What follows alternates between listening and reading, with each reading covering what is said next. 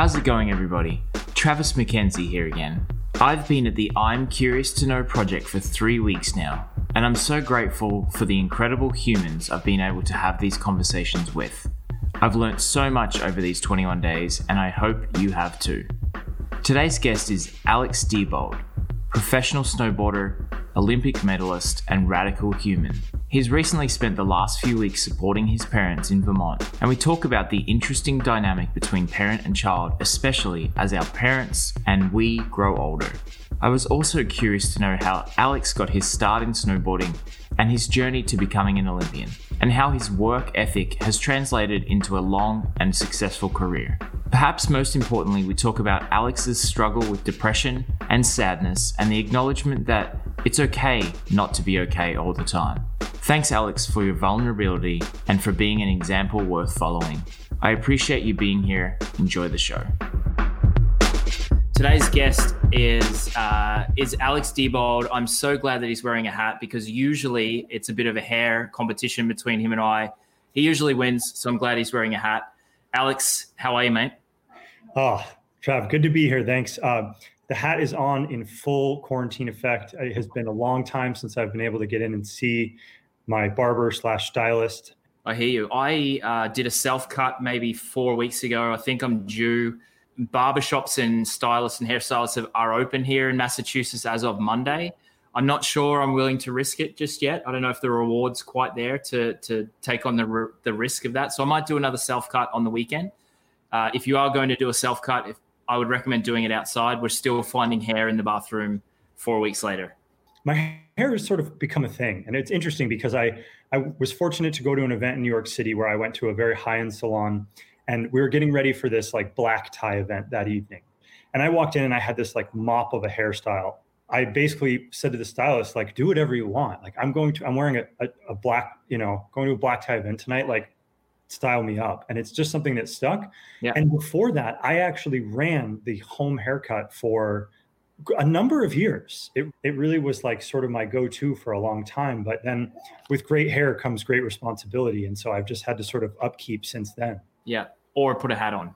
Perfect hair or hat. There's no in between. Um, we won't spend 45 minutes talking about hair. There's a lot of uh, other things we want to cover. Uh, I want to talk about your current situation. You are in Vermont, you're with your parents, you're there supporting um, your mom and your dad. Yeah, it's interesting. You know, I was I was born and raised in New England. When I was quite young, I moved out west. I lived in Colorado for almost 10 years, then Utah, and I'm actually now based in Los Angeles. And I don't spend nearly the amount of time like back home with my folks as I'd like. With the, you know, the pandemic, the, the world really slowed down and I saw it as an opportunity to, to come out and spend some more time on the East Coast with my parents and sort of help my dad. My mom has had uh, some lung issues for almost two years now. You know, it's it's really challenging um, she's on a, a, transplant list, which is sort of a eternal waiting game. They're like, you're on the list. We might give you a call, and you have four hours to get to the hospital. Yeah, but that's it. And so, uh, being able to have some slow time to come out here and support my dad and caring for my mom, getting to just like spend some more time with her, it's been incredibly challenging. It has really opened my eyes to what it takes to be a caregiver. I'm not a parent. Your parents are on these pedestals for so long, and it gets to this point where uh, the roles really start to change. And I think it's been harder for her than it has for me. You know, at first it was really challenging. And more than anything, like I'm just grateful. I'm just grateful that I get to be here and take care of somebody that has given me everything. Yeah. And uh, I'm really fortunate to have a, a strong relationship with my parents. And it's just, yeah, it's been it's been challenging, but it's been really good to be back in Vermont. I've gone gotten soft. I'll be totally totally honest with you. Moving out west, Colorado, Utah, like especially now being in Los Angeles, I have gotten soft. And the springtime out here was was tough. Definitely yeah. hardened me back up. Well, I've I've been on the East Coast. This is my second winter, um, and yeah, I struggled too. Like it's, I think it was that um, that piece of being inside. You know, not really being able to get out. It rained for what felt like ever. But then I look out my window here, and it's green and it's beautiful, and the sun's shining, and you kind of forget about all of that stuff. I don't think I'll ever be used to it you know, having grown up in Australia, I don't think my blood will ever adapt to the New England, the Northeast winters. Back to the thought around your mum, and I know, you know, there's there's people who've seen their parents kind of get ill or get sick or what have you, and they've they've had to take on that role. how do you kind of reconcile that with yourself? You know, you're there, you're taking care of them. The whole world feels like it's burning. There's so many other things you've got on your plate, and then you're there just in the middle of it. It has been a really valuable lesson for me. When I was in my early 20s, I had a, I had a bit of friction with my parents because I wanted them to do things the way that I saw were best. The frustrations I had with them were partially their traits that I saw in me that I was frustrated with. And so I've moved as I've gotten older, I've been able to like move into this phase of acceptance and yep. love, just appreciating for them who they are. You know, like both my parents are in their 60s. They're not going to change their organizational habits. They're not going to change their routines. And I just need to embrace and love them for who they are because they have been incredibly supportive over my life. But the challenge has really been the balance of taking helping support take care of my mom and i'm not a natural like caregiver. I'm not a i'm not a great cook. As an athlete you know a lifelong athlete you become pretty self-centered. I get into my systems i get very particular. And then coming out here i had to learn my mom's systems my dad's routine. There have been a lot of days that have been incredibly challenging just like emotionally mentally trying to balance supporting them a career training. I think the thing that's been the biggest help is I have a really good support network of people around me that remind me. I have ma- forced myself to make time to try and take care of myself. Yeah. Like I can give and give and give and give, and you will reach a you will reach a breaking point at some some point or another. And being able to step away and get on my bike, go for a workout, or like even if it's just like go into a, a into my room and scroll through social media for a little bit, but like cutting myself a break and and taking half an hour or an hour to myself to just recharge so that I can show up better. You can't just give and give and give all the time. It really took a toll on me and so I have really been purposeful in taking moments to take care of myself and then I, I think I show up a lot better for them. Yeah. Two lessons that I heard from you there. One is that that ability to be able to prioritize what you need and taking those moments for yourself because then you do show up more powerfully for the people that need you. But also the challenge like even if you know your parents aren't sick your parents are healthy being in their environment as an adult and having your own ways and having your own systems as you describe is challenging as it is let alone having to deal with the fact that you know you need to be more careful and take care of your mom you did talk about your athletics. You did talk about your sport and training and we haven't even got there but i want to hear you know a little bit about your story. You grew up in vermont as you mentioned. You went to stratton mountain school. Um, you were on snowboard a snowboard from when you were four years old. At what point did you realize that you had some talent? And what at what point did you realize maybe i want to be an olympian or i want to take this as far as i can go in in that sport skiing and snowboarding has been a way of life for my family. I was incredibly fortunate. Started skiing at age two, snowboarding at age four. I caught the competitive bug sort of on my own. Neither of my parents are particularly competitive. I won the first event that I did, and I was just like, "Cool, this is fun." The time period in which I realized that I might have some potential was probably around 13 or 14 years old. I went to um, USASA uh, national championships. It's the the largest amateur snowboard event in the world, and uh, I happened to get on the podium there. I got third. I got invited to apply to Stratton Mountain School. And that was when things sort of clicked. Like, this is a fun thing I do on the weekends. And now maybe there's a chance to take it a little bit more seriously. My family re- relocated here to Vermont. I went to Stratton Mountain School. And when I graduated, I got one college acceptance letter and I got a letter in the mail inviting me to the US, uh, onto the US national team. I had always wanted to be an Olympian. I kind of didn't really care I, there wasn't always just one thing. I loved playing tons of different sports. The first like real Olympic hook for me that I remember was the 96 games in Atlanta. They were summer games. Michael Johnson had his, uh, his famous like golden shoes, broke the world records. Yeah. And uh, the Magnificent Seven, the gymnast, there's Kerri Strug, like does the vault with a broken ankle. I think I was 10 years old and I was like, this is what I want. Like I want to be on, on this stage. It was just so inspiring to me. And so I'd always just, I'd wanted to be an Olympian. Yeah, I was named to the national team in 2004. I was 18 years old. Snowboard cross, the discipline that I compete in, uh, had just been added to the Olympics. It's just interesting to think about it in hindsight now. The timing was, I, I was really fortunate the way that things just sort of lined up in my life. Yeah. Now, tell me about that kind of serendipitous. You start out the Olympics name, or it becomes an Olympic sport. What were you doing kind of before that? We was Boardercross something that was still uh, a discipline of the sport, but just not quite yet in the Olympics? I, I really got my like start in snowboarding and freestyle. So slope style, like that was my thing as a, as a, just as a kid. My parents never pushed me in a particular direction. They just wanted me to enjoy what I was doing. Slope style was sort of my discipline of choice.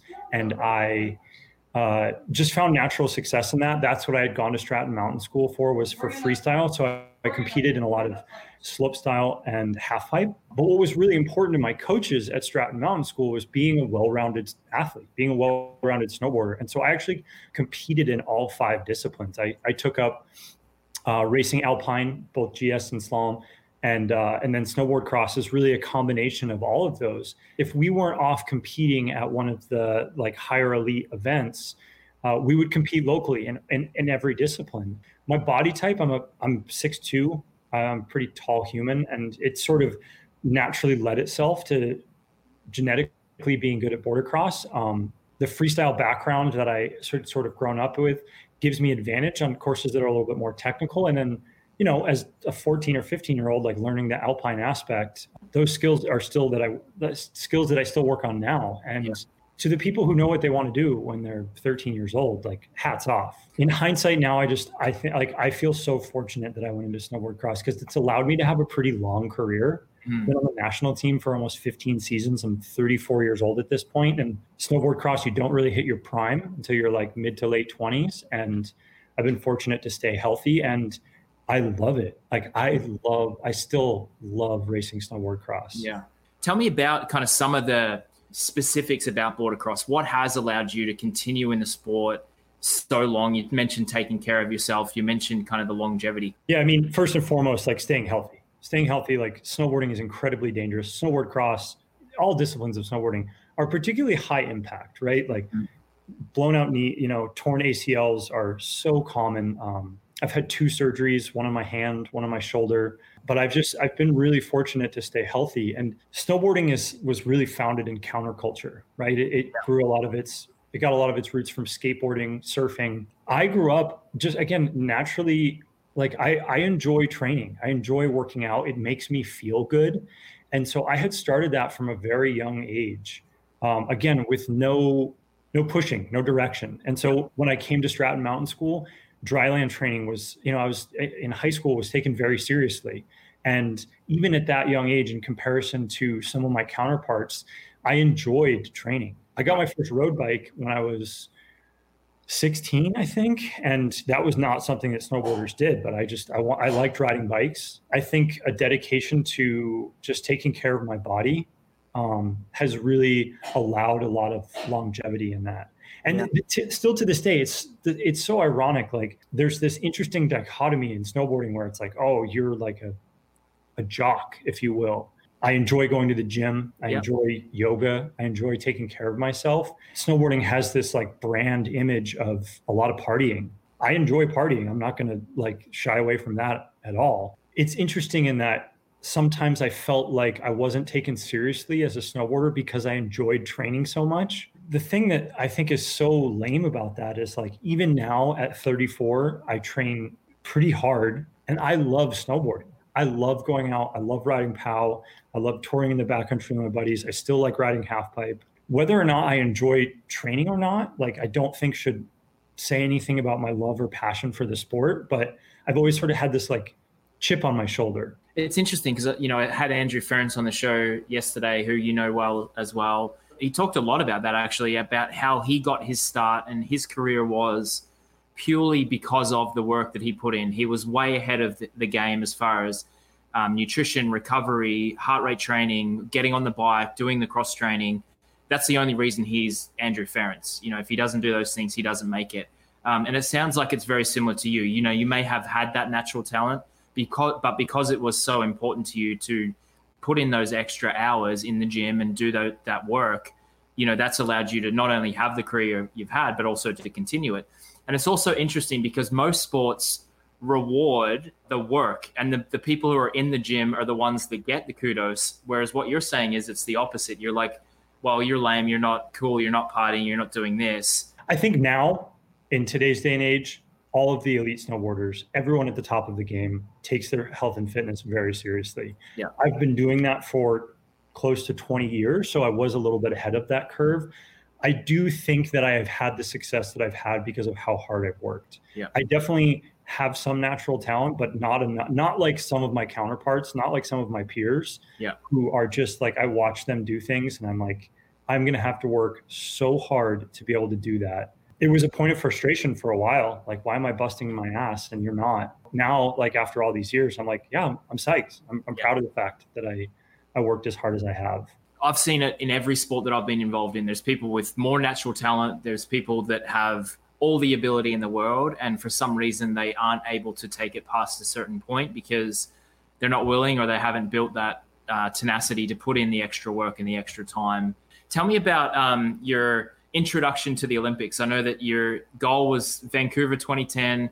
Um, you didn't make the team, but you got the invitation to come up as the the wax technician and and really absorb that Olympics experience. even before that, Torino in 2006 was the first time that snowboard cross had been in the Olympics.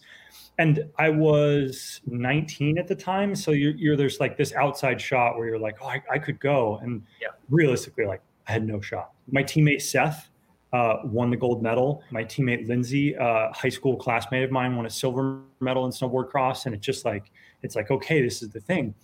I figured over the next four years, like 2010, like I can go, I'll be 23, like I'll have the experience. I had started to see a little bit of success. I mean, in, in hindsight, it was nothing, but I, I gained some experience and I came up short. You know, like the US uh, has such a depth of talent, especially at that time.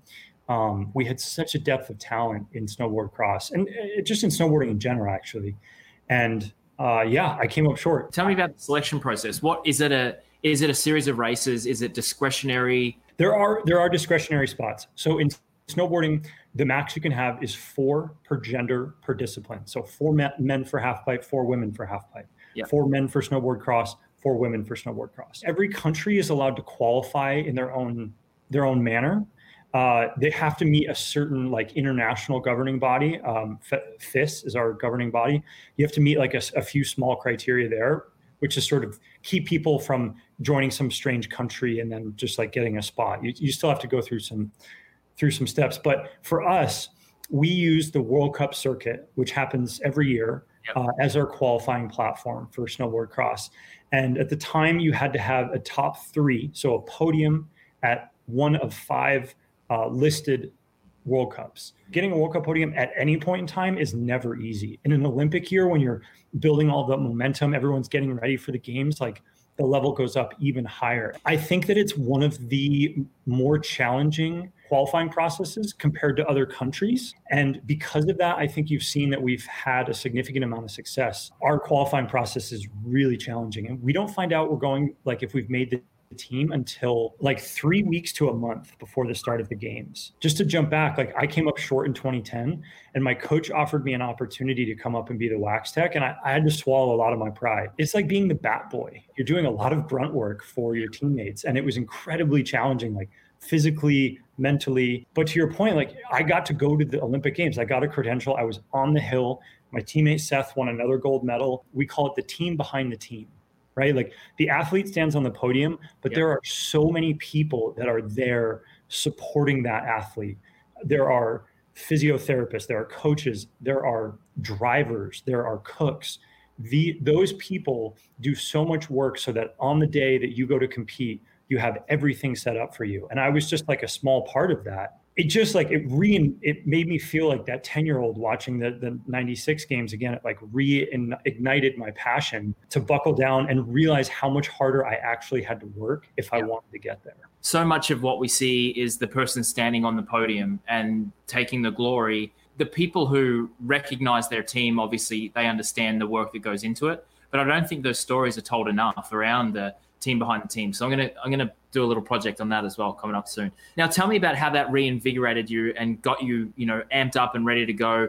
Did you feel like you knew exactly the path you needed to take for the next four years? What did you change after Vancouver to to get yourself ready for Sochi? Tell me about kind of what that process was like. Snowboard cross is par- particular in the fact that you are competing against three or five other people at the same time that you have absolutely no control over in comparison to a sport like or a discipline like half pipe where it's sort of on you to do your run yeah. uh, the best that you can in snowboard cross you are reacting so quickly you often don't have time to think about the reactions that you have to make yep. so it just takes time to build up enough repetitions to understand that to trust that you will make the right decision without thinking about it. And so I just I had to get some more more heats in, more time um, at that that high level.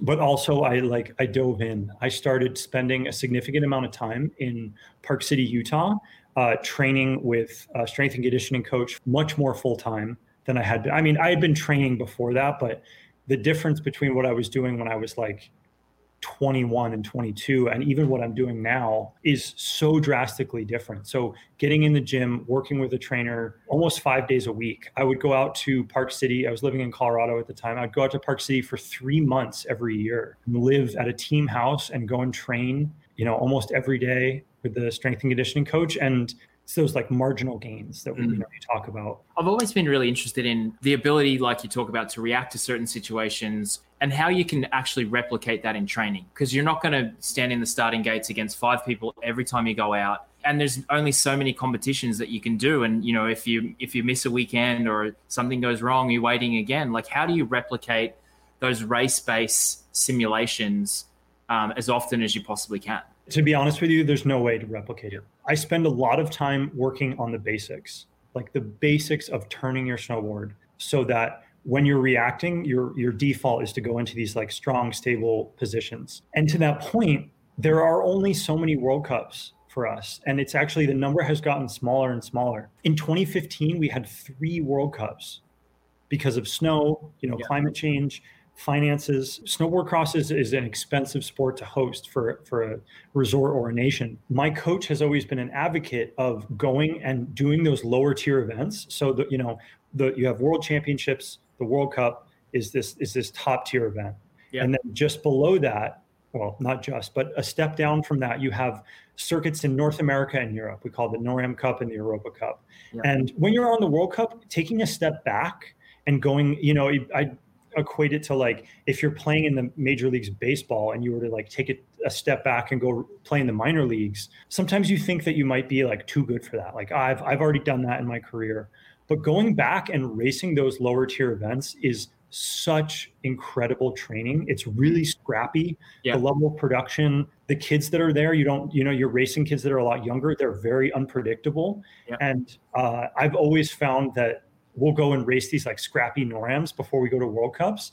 And it's really like, it's a good tune up. Would there be a possibility or a thought of like, how could you, um, could you use like virtual reality or augmented reality to kind of put yourself in these simulated race situations and, and react accordingly? We toyed with that for a little bit. We we did some work with VR and some cameras. We actually we tried a, a project going into the 2018 games in Korea we went to a preview event and we filmed with these special cameras so that we could like relive that. It's not as beneficial for snowboard cross because such one of the biggest challenges is the other competitors yeah. that you are going head to head against.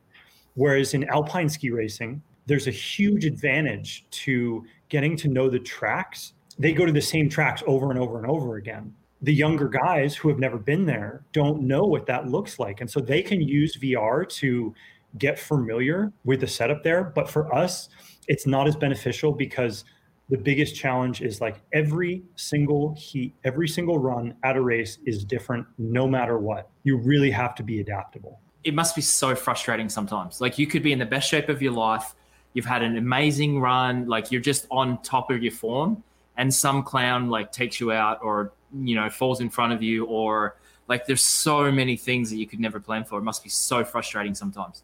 Yeah we, we always joke like the fastest guy or girl doesn't usually win. There's so much unpredictability. It is so incredibly frustrating. When you do it long enough we the, the joke is like you you give gifts and you get gifts yeah there are times when you're in fourth place and somebody crashes in front of you and you get a, a free pass through the next round yeah. and there are other times where you're in first and second battling like way out in front and somebody clips you, that's it. Your day's done. Once you've done it long enough, you just learn to understand that it is just the way that it goes. That actually, you know, that happened to me. So in 2014, um, I went to the Olympics. I was incredibly fortunate to have some success. And in the years after that, 2017, leading up to the 28, uh, 2018 games, like I had the best season of my career. Hmm. I, I had a number of World Cup podiums. I was healthy. I, I, felt good. And I came into 2018 ready to the level that I thought I needed. And I actually felt like I was racing at a very, very elite level. Like I was happy with my snowboarding yeah. and things just did not go my way. The dominoes just did not fall in my direction. And unfortunately, I ended up going to Korea as an alternate. You've been open and, and somewhat vulnerable and, and talking about your truth and talking about some of the struggles you've had mentally with you know depression and and postseason blues and all of these things and i think it's been it's been great that you've been able to share those things because hopefully it helps other people get through some of their challenges but is that you know a part of it there's somewhat of that um, unpredictability and that those feelings that kind of come up that that have you know resulted in some of the things that you've experienced yes and no I, am still learning you know I, i'm still still learning still processing and trying to understand where that like postseason depression comes from. It is it is very much a real thing, and especially as a as a male in athletics, you're supposed to be like you're supposed to have this bravado. You're supposed to be strong and tough, and so to talk about your feelings it's really challenging. It takes a lot of courage and a lot of strength, and I think you see it happening more and more. You know, Michael Phelps, like the greatest Olympian of all time, like coming out and talking about how he's dealing with depression and it allows the, uh, the rest of us to be like, you know what, I'm not alone. I'm going to step up and I'm going to speak about this. You, as an athlete, you tie so much of your self worth and your purpose to your accomplishments and to your discipline and your results. When you don't have that thing to focus on, especially for, for me personally, I can speak to the fact that like snowboard cross, there is so much intensity there's so much risk involved in, in, in a race. There are a lot of races where I have to talk myself up and be like, you could get hurt in right. this run and you have to like push past this if you want to succeed. And it's this this like level of adrenaline and focus that I haven't found anywhere else in my life. And when that fades away, you have six months, you know, our, our off season is significantly long. You're sort of left there sitting like, well, what now? over the course of the last year, I, I have started to transition um, into a career, and I've I've been I still have been struggling with in, in a new way. I identified as like Alex, this athlete. I tie so much of my self worth to my results, and trying to separate out like who I am as a human being away from that has been incredibly challenging. I'm sure I have you know I've never competed at the level that you have, but I still have that myself. You know, transitioning out of being an Ironman athlete and having my accident, and then all of a sudden that you know that career path or that idea is taken away. You know, and then you become a parent, and you your identity changes all over again, and then you still got goals, and you've so there's so many of these little elements that I can understand and respect. And for you to put yourself out there as a personality within sport and share that, I think is really meaningful and, and helpful. So I appreciate you stepping up to the plate for us on that one. Yeah, absolutely. The one thing that I found through it is that, like, to that finding my purpose, I really enjoy helping people. I enjoy, you know, being a sounding board for someone that is is going through something similar. I, I put something up on social media, which is really what started that conversation, and I was amazed at how many people, friends of mine, reached out and said, hey man i'm going through the same thing. Now i reach out to some of those people every like in the springtime like hey how are you holding up? Sometimes people will brush you off and it's up to them if they want to open up or not but being there let, letting people know that you're there if they just want to shoot the shit and that they can vent to you um, has provided a lot of i don't know satisfaction fulfillment. And did you experience that experience that on your own side? So when you did you know open up and then people do check in on you and, and reach out to you you know did that was that helpful for you knowing that other people see you and care and hear and they're going through the same thing? Yeah it's more than anything it's just it's really nice to know you're not alone. So often you think that you're the only person with these problems in the world. I would look at my situation and be like i'm healthy i'm incredibly fortunate to be doing what I love for a career. Yeah. And then I'm I'm depressed or I'm sad, you feel guilty. You feel like there are people that are struggling in the world and here I am like bummed out about the fact that like I can't do another snowboard race. And so just knowing that you're not alone and finding people to talk to, it just it's it allows you to dive in and realize that it's okay and you it helped it helped me learn how to process which is hard too because you you know you the feelings that you're expressing to me there is you're feeling guilty and you're feeling like oh why should i be sad? I've got everything going for me. It just creates this like cycle. What would be your recommendation if someone is experiencing that? Someone's feeling especially this time you know we're going through this really unprecedented i hate using that word because it's overused but we're going through this moment in time where people are struggling. There's there's no playbook for this. Like, what would you recommend people do if they are feeling like, you know, they're sad, depressed, they're going through something that they're not sure how to deal with? I think the best thing you can do is to talk to people.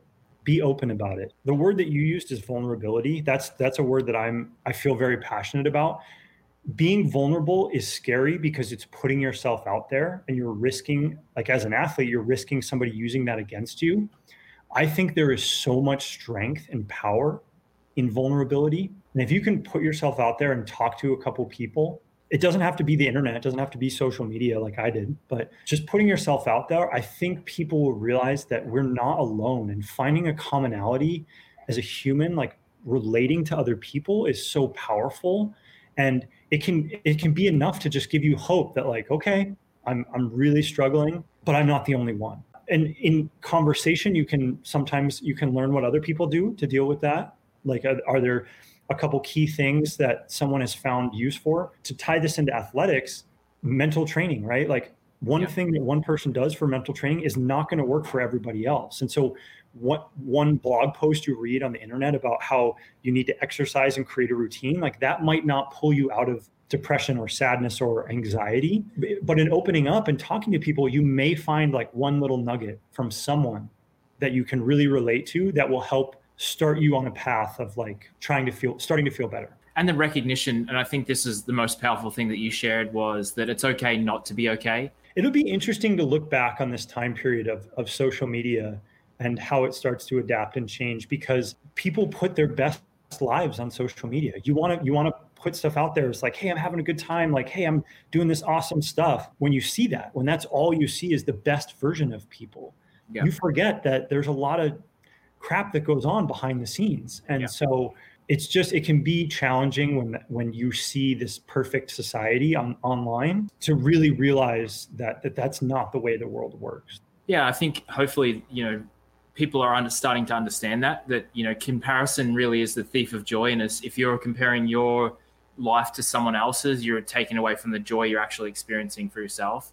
Um, and you know, you're everyone's doing it. Everyone puts the highlight on there. So if we can recognize that everyone, if we're doing it, everyone else is doing it, and it's okay that you know whatever it is will be. And I always, I just see it as a game. It's a game. Like people are playing a game. People are putting up their best stuff.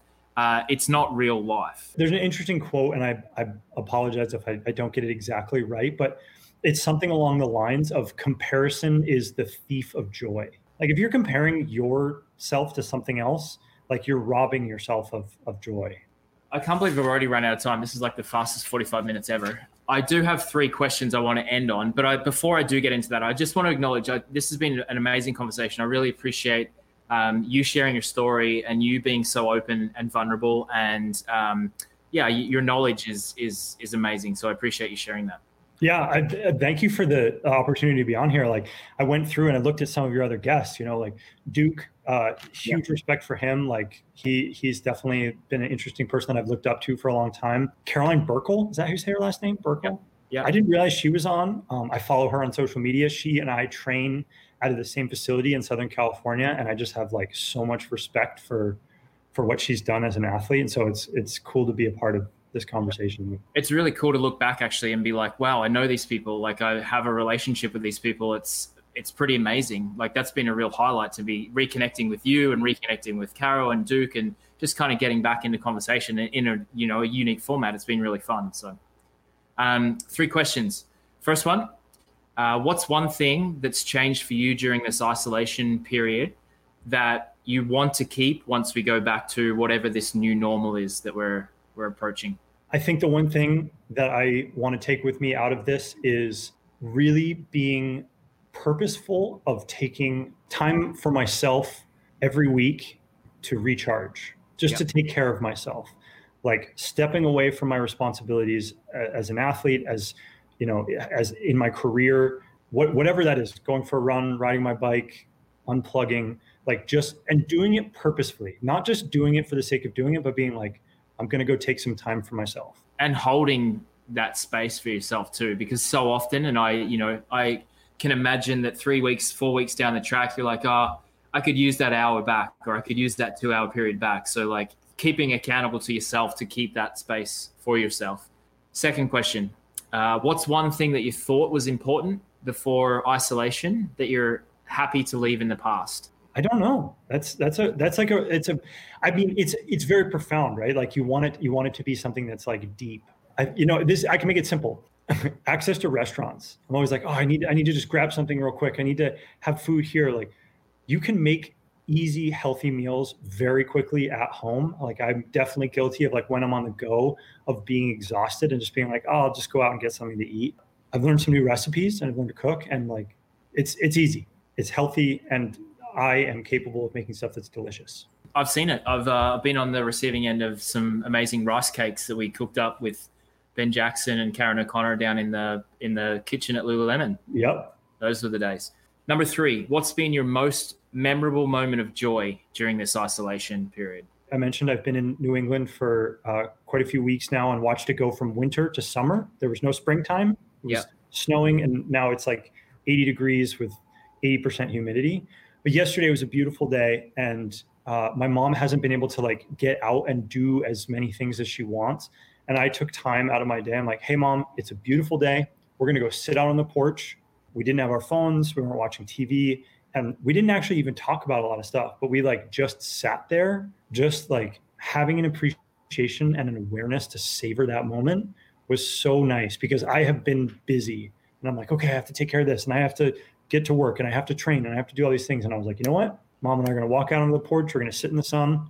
And uh, it was so simple, but just being mindful of how fortunate I was to have that moment. Like it, it was, I really appreciated it. Hold that snapshot in your head. That's uh, that's an amazing moment. Well done, mate.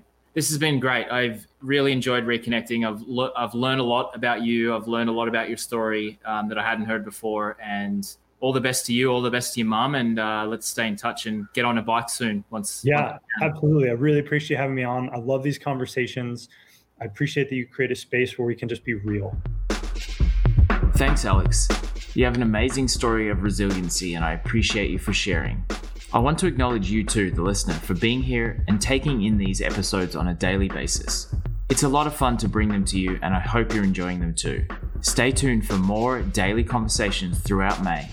I'm Travis McKenzie, and this is the Inner Voice Podcast.